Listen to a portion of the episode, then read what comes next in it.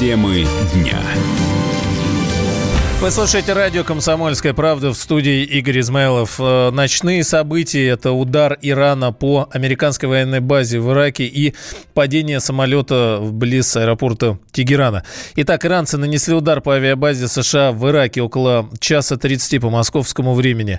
Э, Иран нанес ракетные удары по авиабазе США Аль-Асад на западе Ирака. Удар стал ответом на убийство американц... Э, американцами, их ракетами генерала Касема Сулеймани. Операция носила название мученик Сулеймани. Было запущено 22 ракеты, в том числе 17 по самой авиабазе. Две не долетели, оставшиеся пять ударили по объектам западной коалиции в Эрбиле. Э, разные данные были. По данным иранского телевидения погибли более 80 американских бойцов. Американцы пока эту информацию не подтверждают. Американские войска во всем регионе приведены в состояние повышенной боевой готовности. Где-то закрыто небо для полетов э, для американских э, военных самолетов. И что еще? Аль-Асад – это одна из крупнейших, важнейших баз Соединенных Штатов в регионе. Численность э, контингента там, то есть американских э, военных солдат, э, американских солдат до 18 тысяч позволяет вместить. Ну, вот в целом это база. А, ночью были сведения о том, что Трамп готовит экстренное обращение. Потом раскритиковали эти сообщения в Белом доме, сказали, что это утечка, фейки, ничего этого нет. Но сейчас вроде как опять идут сообщения о том, что прорабатывается различные версии этого э, обращения. Официальной реакции Соединенных Штатов пока нету. Несколько сообщений с ленты информационных агентств, вот, которые в эти минуты пришли. Хамини, верховный лидер Ирана, Аятолла Али Хамини, считает, что его стране удалось ответить Соединенным Штатам, обстреляв американских военных в Ираке. Далее цитата. «Этой ночью мы дали им пощечину», сказал он в ходе выступления в городе Куме, транслирует иранское телевидение. Хамини подчеркнул, что такие действия Ирана менее серьезные, чем американская спец спецоперации, в ходе которой в Ираке был убит командующий иранским спецподразделением Кудс Касем Сулеймани. Это не было эквивалентно тому, что они, США, сделали. Это дословная цитата. Выступление на время прерывалось, когда собравшиеся скандировали «смерть». Это цитата «смерть Америки» и э, «смерть э, Израилю». Но еще есть первая реакция наших официальных лиц э, Джабаров. Владимир Джабаров, он первый зам главы Международного Международного комитета Совета Федерации. Он говорит, что взаимные удары США и Ирана могут привести к началу мировой ядерной войны. Но, э, правда, Владимир Джабаров вот э, частенько делает э, такие заявления. Насколько серьезно сейчас вся эта ситуация, все ждут реакции Соединенных Штатов. Ранее Трамп говорил, что готовит ответ до 50 ударов, в том числе по мирным целям в Иране. Вот у нас есть как раз Владимир Джабаров. Давайте послушаем, что он сказал?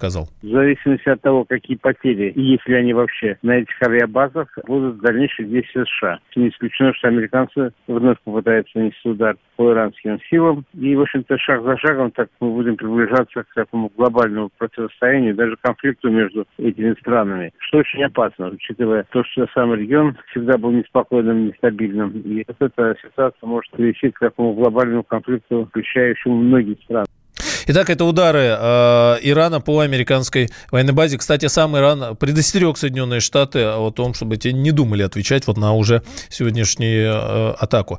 А в Киеве тем временем создали комиссию по выяснению причин авиакатастрофы в Тегеране. Э, о том, что упал самолет, стало известно вот практически сразу за информацией об ударах, но версии эти не... Э, пока есть связь, нет связи, говорить преждевременно. В Киеве говорят, что версии не озвучиваются. Сейчас с нами на связи Александр Кот, специальный корреспондент «Комсомольской правды», разбирается во всей этой истории. Саша, приветствую. Да, добрый день. Ну вот э, про э, самолет, какие сейчас есть версии. Мы говорили с авиаэкспертом в конце предыдущего часа. Э, говорит, очень странно самолет падал. Э, как-то, то есть, если бы что-то было с самим самолетом, а самолет был новый. И, кстати, вот тоже несколько секунд назад на лентах была информация, что 6 января, по-моему, он прошел все необходимые обслуживания. А, не должен был он так упасть.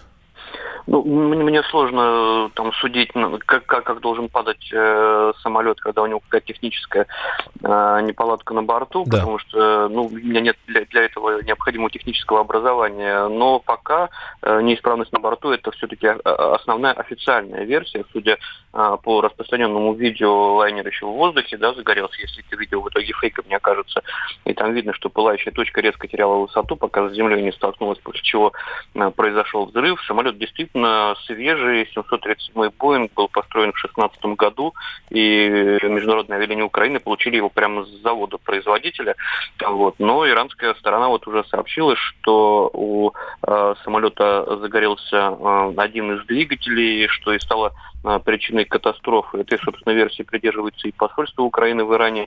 Ну да, что это не теракт и не ПВО, сказали вот сразу. И ну, э, это, это, это заявили в, в Иране в, в Киеве, э, но на самом деле э, любое, любое расследование авиакатастрофы не должно исключать ни одну из версий, в том числе и э, версия теракта. Кстати, буквально накануне президент Ирана Хасан Рухани, это еще до нанесения ракетных ударов по базам США, комментируя слова Трампа о 52 целях на территории Ирана, которые могут быть атакованы американцами, напомнил о сбитом американцами же в 1988 году пассажирском самолете иранском. Тогда э, погибло 290 человек, и вот Рухани намекнул, что э, эти погибшие более веская причина для ударов возмездия да, по э, объектам США.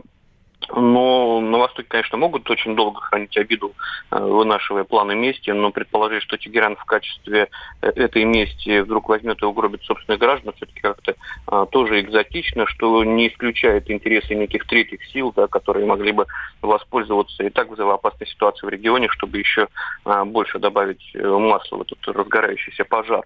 Ну и а, версия о том, что самолет был сбит по ошибке ракетой противовоздушной обороны, она Э, изначально появилась на сайте палестинского информагентства Аль-Хадад, э, вернее в Твиттере. На сайте этой новости нет. Э, якобы расчет ПВО по ошибке принял летающий самолет за военную цель и поразил ее. Но я вот специально залез на, на сайт аэропорта имама Хемени Тегеранского. Достаточно такое плотное расписание. То есть в это время взлетал не один самолет.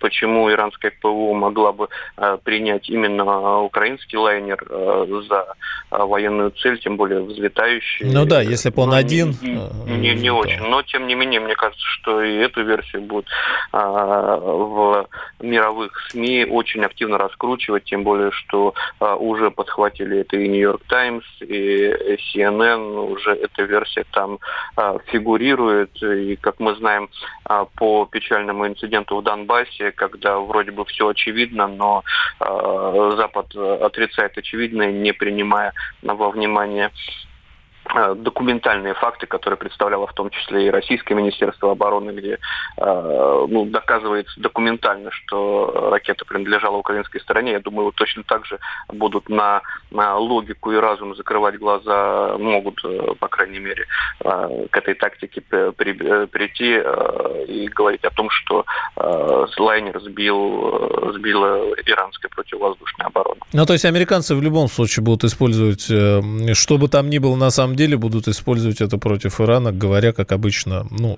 в случае если, да? Ну, не, не утверждая, но как бы намекая, да, вот как, как они это могут и любят делать. А, в целом, ну, кстати, там, если говорить о совпадениях, э, вот почему пошли вот эти увязки. Ну, там следом пошла информация о землетрясении близ э, атомных электростанций в Бушере. То есть точно так же можно, вот следуя логике там э, связки о том, что это там злые силы конспирологические, можно тогда и эти события. Ну, вот непонятно пока, что произошло с самолетом, черные ящики обнаружены. И здесь, конечно, кстати, вот интересно, будет ли расследование внутри иранским, или они сделают его открытым, при, привлекая международных экспертов, украинских, может быть, ну, российских? Вообще по международным правилам э, должны устраивать, должны участвовать в этом расследовании все заинтересованные стороны. И, разумеется, в первую очередь э, компания-владелец, э, страна компания-владелец, то есть это и Украина, это а, и Канада. Ну, на самом деле Иран-то в ситуации с этой авиакатастрофой а, заинтересован в а, как можно более открытому расследованию, чтобы на него не навешали там собак, поэтому, ну, как мне представляется, было бы логично все-таки международное расследование, но если это все-таки первая версия, которую мы озвучили в эфире, это техническая неполадка, я думаю, никаких там секретов здесь не будет. А, теперь вот от этой истории к, в целом к раскладу сил на Ближнем Востоке. Вчера, кстати, э, Владимир Путин был в Сирии, а, говорил с Асадом, и сегодня он в Турции открывать будут э, турецкий поток. Сегодня к утру стало известно, что Эрдоган был против того, чтобы американцы носили удары а, с территории Турции, с, с территории э, военных частей, которые расположены там. А, может ли это говорить о том, что, в общем, в регионе знали, и мы знали о том, что вся эта операция готовится Ирану? Ну, Иран как бы не скрывал это, наверное, только люди, которые вообще не разбираются в принципе да, в ближневосточной тематике, могли э, предположить, что Тегеран, что называется, утрется и не ответит. Uh-huh. Он обязан был ответить, иначе он э, потерял бы лицо, что до Эрдогана, то ну, тут совершенно э, логично не предоставлять американцам э, своих э, авиабаз для нанесения ударов, э, просто потому что Э, связка Россия, Турция, Иран как раз по сирийской тематике, она является коалиционной. Э, и было бы странно, если бы с твоих аэродромов бомбили... Э, Александр, твоего... Александр, оставайтесь буквально на связи. Через несколько минут мы сейчас тогда продолжим.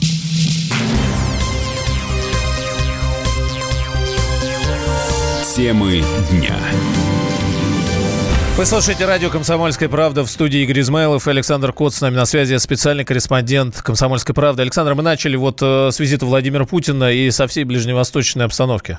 Да, а, ну вот я не закончил мысль, что все-таки э, Турция не предоставила базу для удара по э, Ирану, да, по... Американцам да.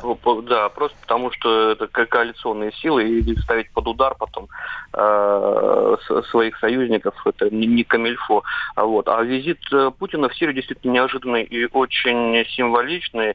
Э, Владимир Путин прилетел на базу Хмимим, но, насколько я понимаю, с э, президентом Сирии он встретился уже в Дамаске, а для этого надо преодолеть, э, ну, скорее всего, по воздуху достаточно большое расстояние. Это говорит о, э, я к чему веду, это говорит о том, что э, произошло с Сирией за то время, что Россия развернула там а, свою а, воздушную операцию. Э, там, где они гуляли по а, старому городу, э, посещали и мечеть Ядов, и православный храм. Это район, который э, в начале российской операции считался очень опасным. Это район старого города, от которого позиции боевиков в 2015 году были всего, там, я не знаю, меньше километра. То есть в этот район постоянно прилетали и мины, и постоянно там происходили теракты и так далее, и так далее. И вот по этому району, который, по которому было опасно просто передвигаться еще в 2015 году, ходят два президента, наслаждаются красотами. Да. Так тут еще э, что приходит в голову, ведь э, получается это говорит о том, Э, в том числе и миру, насколько безопасно небо вообще над Сирией закрыто, с учетом вот э, ракетных обстрелов и чего угодно, что может произойти в регионе. Чего, наверное, ну, с учетом э, нашей военной базы, флота и так далее.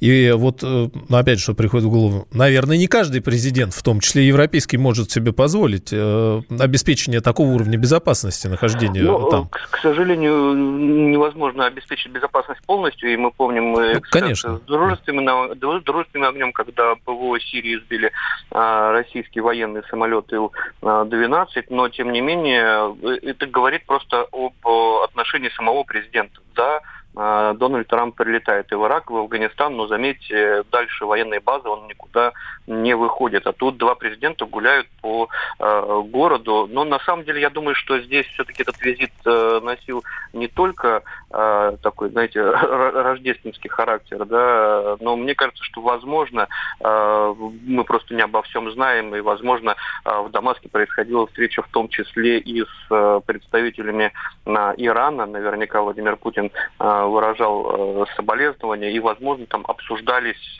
некие варианты, э, ну, вот как минимизировать э, риски э, возникновения большой войны в ближневосточном регионе. Может быть, я не исключаю этого, но это лишь мое предположение. Иранцы поставили российскую сторону в известность о том, что будет наносить удары по американцам в Ираке, и, возможно, российская сторона успела предупредить об этом американцев. То есть это, знаете, такая подковерная дипломатическая игра, которая позволяет, с одной стороны, стороны, избежать э, больших человеческих жертв, предупредив американцев, а с другой стороны, иранцам сохранить лицо. Вот они уже заявляют, что э, ответ вполне достаточный, он, конечно, не э, соизмерим с содеянным американцами, но, тем не менее, они вот этим ударом удовлетворены, хотя, э, ну вот, по американским источникам, вроде там даже погибших нет, я предполагаю, что э, на базе Алясад, конечно, могли пострадать э, там очень много авиационной техники, техники да, вертолетов, э, самолетов. Вот, может быть, э, что-то могло из этого пострадать, но э, если э, обошлось без человеческих жертв, то это все-таки минимизирует риски дальнейших вот обменом дальнейших ударов. Ну и можно предположить, предположить, что какая-то информация была и ранее, и, может быть, президент России поехал туда на место фактически, в самый эпицентр, с тем, чтобы уже на месте там работать э, с, вот, по международным вот этим отношениям, договоренностям и э, по преодолению э, ну, да, разного я, Я, я об этом и говорю. То есть да. в очередной раз Россия э, выступает таким неким международным миротворцем, да, как это было э, ранее там с, э, в, в различных точках. Александр, а э, не могу не спросить, э, в, в этой связи сейчас, э, в общем, все равно так или иначе какая-то реакция со стороны Соединенных Штатов будет, но отсутствие реакции, тоже реакции там, так или иначе события разворачиваются. Мы видим сообщения, которые приходят, вот соболезнования Украине выражают данные по погибшим граждан России нет, вот сейчас я вижу, были 11 граждан Украины, больше всего 82 гражданина Ирана, 63 Канады. Соединенным Штатам, как, как вы полагаете, вот как человек, немножечко находящийся внутри э, украинской тематики э, и в большей степени там донбасской тематики, да, как вы полагаете, э, Соединенным Штатам не до Украины теперь будет, как и, и Европе? Ну, Соединенные Штаты же такой считают себя таким международным жандармом, им э, до всего есть дело, но вот очень показательно, кстати, э, утренние репортажи CNN, в которых э, очень много сообщалось о ракетных ударах, об объектах, по которым наносились на эти удары, о специфике и так далее, и так далее, но практически ничего не говорилось об упавшем украинском лайнере. То есть для них эта новость такая периферийная, она неинтересна. Ну, подумаешь, там почти 200 человек разбилось, граждан США США среди них не было. Кстати, вот со списками этого самолета там какая-то путаница происходит, э, потому что иранское э, граждан, э, министерство, ну, типа нашего МЧС, сообщает о том, что там было э, подавляющее большинство граждан Ирана, э, там 100 э, с чем-то человек, 160, по-моему, человек. Э, но я думаю, что это из-за того, что у э, многих пассажиров э, было двойное гражданство, то есть паспорта и иранские, и канадские. Вот. Что до Трампа, ну, э, все-таки э, Украина рассматривается Соединенными Штатами как некий рычаг влияния на Россию, как некая такая точка, на которую можно постоянно давить, в том числе и санкционно, поэтому, ну, разумеется, они об Украине не забудут. Не забуду. Вот в этом году в военном бюджете США предусмотрено, по-моему, 600 миллионов военной помощи, уже заключены контракты. Есть, спасибо. Александр, да, да, да, к теме Украины тогда мы отдельно плотно потом еще вернемся. Спасибо, Александр Кот, специальный корреспондент «Комсомольской правды». Вот здесь короткое сообщение, срочно. Ошибка экипажа, разбившегося в Иране Боинга, минимальная, говорит технический директор МАО, Международных авиалиний Украины. К нам присоединяется Игорь Юшков, ведущий аналитик Фонда национальной энергетической безопасности. Игорь Валерьевич, приветствую вас. Ваш прогноз на нефть и, и валюту, и турецкий поток, который сегодня откроется. Ну, как все это связано? Связано ли? Да. Э, ну, скорее, есть отдельная тема вот это напряжение на Ближнем Востоке и конфликта США с Ираном. Ну, вот, э, потому что через Армузский пролив, вот выход из Персидского залива, проходит 30% всей морской торговли нефтью.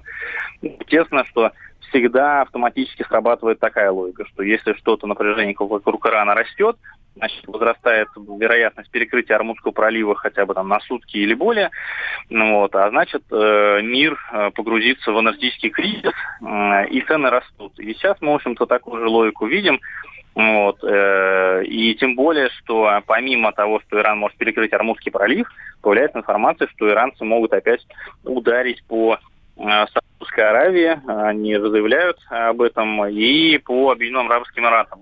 Ну, вот, а, соответственно, это удары по добывающим мощностям, и по транспортным артериям, и это повышает как бы риск дефицита нефти на мировых рынках. Трейдеры э, трактуют это для того, чтобы надо скупать фьючерсы даже когда ничего не происходит, от того, что они скупаются фьючерсы, цена и возрастает. Ну, вот, поэтому я думаю, что дальше тоже можно рассчитывать на, может быть, и 70 долларов за баррель и больше. Турецкий поток, который э, откроется вот на нефтегазовой истории, как скажется? Ну, здесь, э, как бы, можно сказать, возрастание цен на нефть это позитивно для России и турецкого потока, потому что э, все равно есть нефтяная привязка к контракту Газпрома на европейском рынке, поэтому чем дороже нефть, тем дороже становится и газ, а значит, окупаются все э, газопроводные наши проекты. И турецкий поток, он призван, э, соответственно, создать альтернативу украинскому маршруту доставки газа в Европу. И э, Турция 100% газа будет теперь получать по прямым газопроводам без стран-транзитеров. И Болгария тоже запитывается теперь через э, турецкий поток. Там все в Македонию начинает газ идти через турецкий поток. Э, и в перспективе он пойдет через Сербию, Венгрию и в Австрию. Поэтому здесь, конечно, мы получаем э, хотя бы снижение зависимости от украинского транзита. Ну, э, как бы не то, что можно сделать вывод из ваших слов, вы практически прямо говорите о том, что Россия здесь, ну, говоря о том, что против, конечно, эскалации насилия и конфликтов и всего остального, но в нефтегазовой истории, получается, выигрывает. Ну, в целом, да, потому что и какие бы у нас хорошие отношения с Ираном не были, мы на энергетических рынках являемся прямыми конкурентами. Вот, поэтому чем дороже нефть, тем больше дохода российского бюджета, и в этом, конечно, экономическая э, выгода для нас есть. Ну и э, э, какими бы хорошими ни были отношения, все-таки это не Донбасс, который мы можем там и должны защищать. Нет, нет, здесь, э, я думаю, что между нами должны быть исключительно прагматические отношения. Мы союзники по сирийскому конфликту. Иранцы там воюют фактически на земле, мы э, работаем с воздуха, и в этом плане мы союзники, но по другим каким-то историям мы вполне можем быть конкурентами, и здесь просто надо э, рассматривать э, там такие сценарии, которые... Спасибо, Игорь Валерьевич. Спасибо, Игорь Юшков, ведущий аналитик Фонда национальной энергетической безопасности. Продолжим после новостей.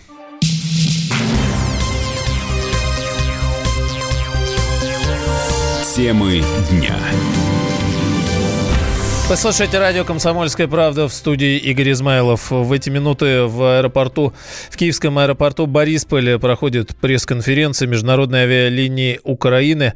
Ну и вот, э, значит, подтверждают э, по числу погибших и из каких стран они были. Зеленский поручил возбудить дело после катастрофы самолета в Тегеране. А президент МАУ Евгений Дыхне, а сейчас вот Арти публикует, не сдержался на пресс-конференции по поводу крушения украинского Боинга в Иране авиакомпании э, э, сказал, что это был один из лучших самолетов. Ну и вот видно, что ему очень тяжело говорить о произошедшем. Росавиация рекомендовала российским авиакомпаниям не использовать воздушное пространство Ирана, Ирака, Персидского и Яманского заливов для полетов. Ну и еще сообщение с пометкой «Срочно ракетные удары по базам Соединенных Штатов в Ираке были, цитата, законной самообороной. Это заявление министра иностранных дел Ирана а, Махамада Джавада Зарифа. А, оценка ситуации американской страной не должна основываться на иллюзиях, заявил он. Ну и вот э, пока других сообщений нет, его слова приводят э, местные агентства.